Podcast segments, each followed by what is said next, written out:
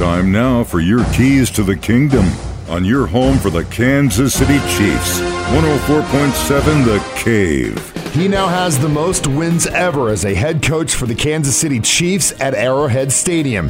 Here's what Coach Reed had to say after the twenty-six to ten win against the Rams. They uh, stepped up nice. Um, you know, with the exception, listen, I mean, with the offense, with the exception of the red zone scoring there, um, it was pretty good. So.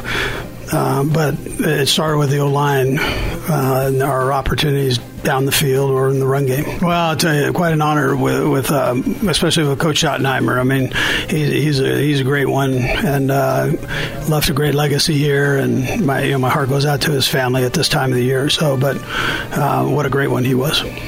Those are your keys to the kingdom, brought to you by Doctor Mark Melson, the doc that rocks, now at Springview Dental Care, and your home for the Kansas City Chiefs. one oh four point seven The Cave.